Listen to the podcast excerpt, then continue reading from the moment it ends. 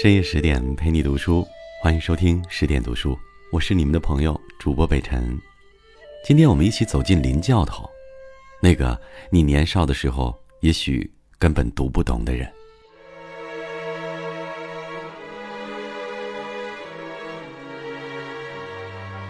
中国人有句俗语：“少不读水浒，老不读三国。”年少气盛读水浒，总喜欢那些血气方刚的英雄，武松、鲁达、李逵，快意恩仇，以为这样的人生才精彩。而谈到八十万禁军教头林冲，除了一开始被他的名号唬住，心里头总有些不待见。就那么一个怂人，也能称之为英雄？直到耳立之年，才发现，绝大多数的我们。都活成了林冲的模样。少不读水浒，并不是说年轻人不适合读这本名著，而是因为有些事情你不曾到了一定年纪亲身经历，永远也不会明白。人到中年，无非一个字：怂。那官人生的豹头环眼、燕汉虎须、八尺长短身材，三十四五年纪。林冲一出场就是一位中年大叔，所以我们并没有看过这位八十万禁军教头年轻时候的风采。但是，从他闲暇时光能够写美卷、逛街、陪好友喝酒可以看出，即便这个男人算不上功成名就，也称得上事业有成、家庭美满了。可惜林冲美好的中年生活才刚刚开始，就遭遇了重大危机。那天天气正好，林冲陪妻子去岳庙还愿，又结交了鲁智深这位好兄弟，本来是件挺开心的事情。谁知道半路跑出个丧门星，当街调戏林家娘子。是可忍，孰不可忍？林冲火急火燎的就要去教训那个登徒浪子，岂料高高举起的拳头却僵在了空中。林冲，干你甚事？你来多管。做贼心虚的年轻人见到了林冲，竟然变得更加嚣张起来。这是他顶头上司高俅高太尉的儿子高衙内。揍他一顿事儿小，得罪了高俅，林冲恐怕是吃不了兜着走了。一众小人推推搡搡，又拉又劝，林冲只得按捺下怒火，甚至连鲁智深闻讯而来替他助拳，还主动上前劝解。原来是本官高太内的衙内不认得京父，一时间无礼。林冲本待要痛打那厮一顿，太尉面上须不好看。你却怕他本管太尉，洒家怕他甚鸟？俺若撞见那左鸟时，且叫他吃洒家三百禅杖了去。想必每一个少年人看到这一段，都会有感于。鲁提辖的侠肝义胆，热血沸腾，回头看看林冲，反而会被气得吐血三升。作家胡淑芬说过：“少年说，如果有一天我变成了猥琐中年男，我就杀死自己。可当他真正变成了猥琐中年，当初那个少年早已经死了。林冲肯定也曾是一位任侠仗义的少年。”否则，他也不可能和鲁智深这个花和尚初次见面就情投意合。但是鲁智深一人吃饱全家不饿，他林冲不能。少年不识愁滋味，中年才知万事难。人到中年，有家世负累，再有本事的人也会掩藏住自己的锋芒。他知道做事不能意气用事，他知道美好的生活来之不易。柴静有一句名言：“有些笑容背后是紧咬牙关的灵魂。”前一秒和鲁智深和颜悦色告别的林冲，后一秒施耐庵又立刻写下他的心情，郁郁不乐，然后又加上“连日”二字。很多时候，中年人的怂，从来都是打碎了牙齿往肚子里咽的苦和痛。这一天。在家闷闷不乐的林冲被好友陆虞侯邀请去酒楼吃酒，因为发小的缘故，他全当好友帮忙解闷散心。却未曾想到这是一场精心策划的阴谋。高衙内想要对林娘子用强，如果不是林娘子和丫鬟锦儿机敏，恐怕早已酿成悲剧。可即便如此，由于危机暂时得以化解，林冲最终还是选择将这口气囫囵的吞进肚里。人到中年，脾气的确越来越小，但是林冲，真的就是一个懦夫吗？看看那个躺在床上病入膏肓的高衙内，就知道，林冲并非浪得虚名。不怕官，只怕管。高衙内的帮闲富安有一段话说的让人背脊发凉。衙内怕林是个好汉，不敢欺他。这个无伤。他见在帐下听使唤，大请大受，怎敢饿了太尉？轻则便赐配了他，重则害了他性命。即便是放在当下，上个班虽说没有性命之忧，但是你的顶头上司吩咐你办事，即便你有万般的不情愿，也得摆出一副笑脸相迎的模样。人到中年，失去了跳槽的勇气。工作就是你的命脉，所以你可以看到林冲明明知道自己和高家已经牵扯进很深的恩怨，依然对高俅唯命是从，甚至被人陷害。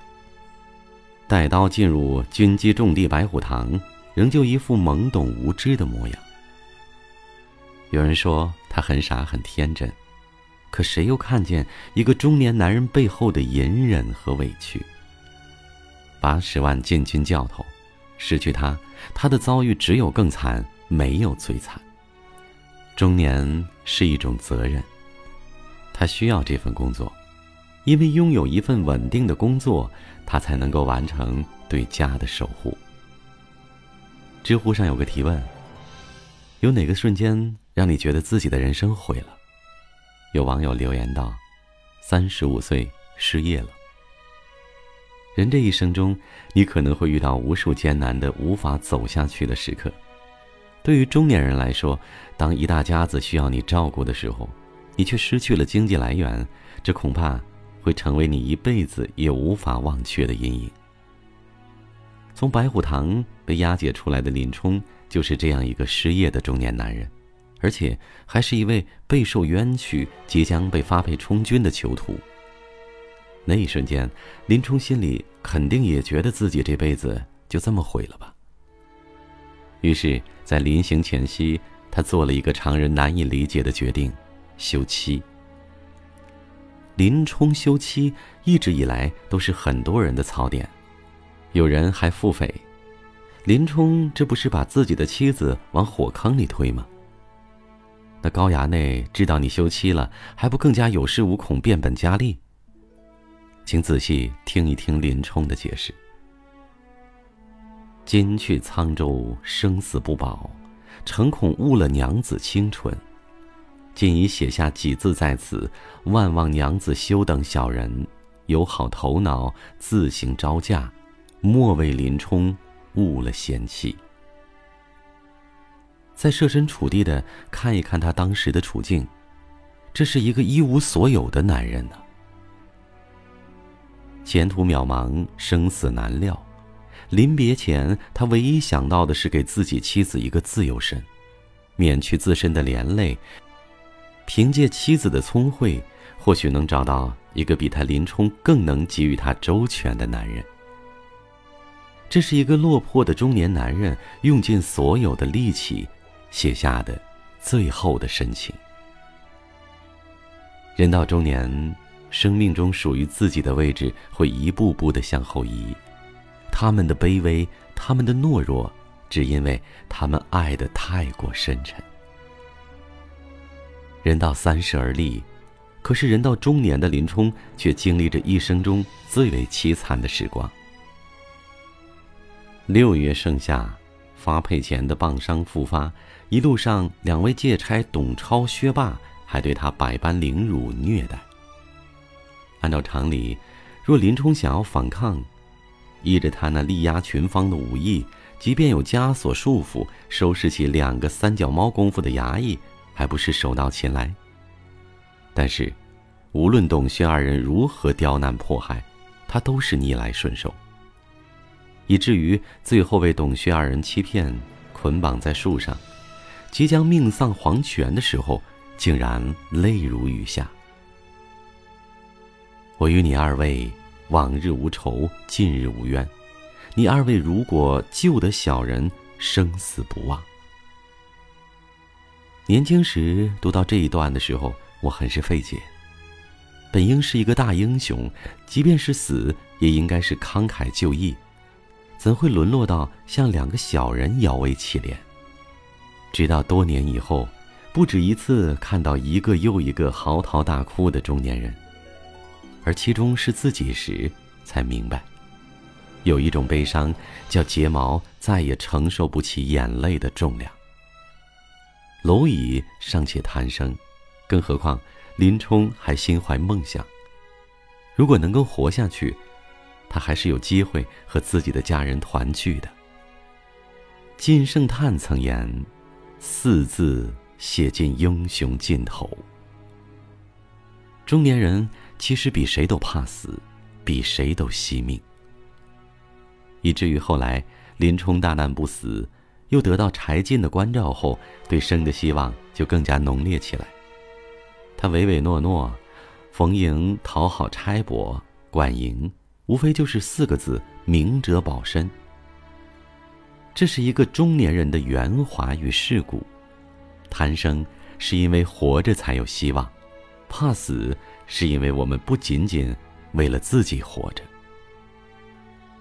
林冲的结局我们都很清楚，最终他躲过了高俅的追杀，陆虞侯火烧草料场，林教头雪夜上梁山。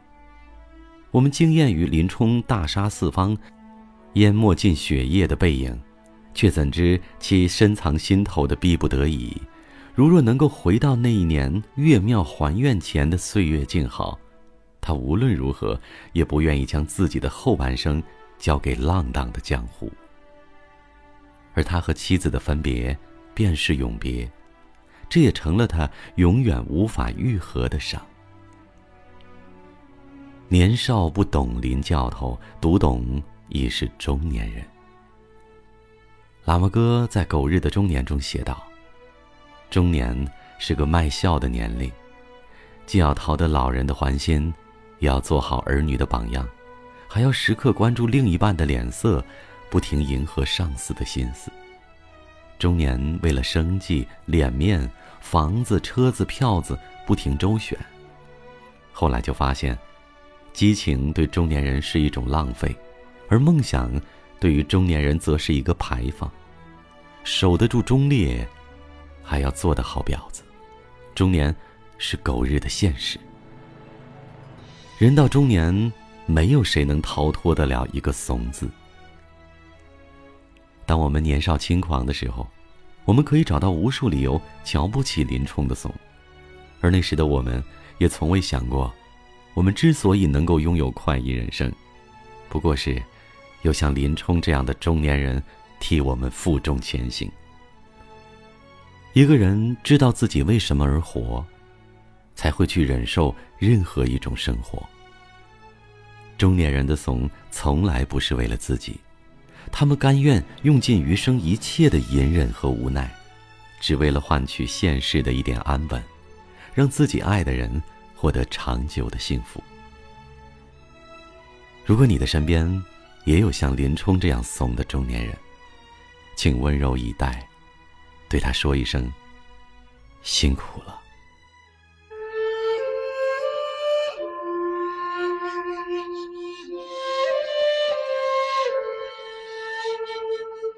在今天文章的结尾，想宣布一个好消息：为了帮助大家提升自己的素养和层次，十点读书开放了一座成长图书馆。在这里，既有《解忧杂货店》《肖申克的救赎》《简爱》这样影响全世界的经典名作，也有《自控力》《非暴力沟通》这样的职场实用宝典，免费开放十天陪你听本书。如果你有兴趣，欢迎搜索关注微信公众号“十点读书”，进入成长图书馆，跟我们一起阅读好书，成为更好的自己。我是北辰，你们的朋友。如果喜欢这篇文章不要忘记了给我们点赞转发支持十点君支持北辰。如果喜欢北辰的声音不要忘记了关注北辰的个人微信公众号北辰在找你。我在那里每晚等你。晚安。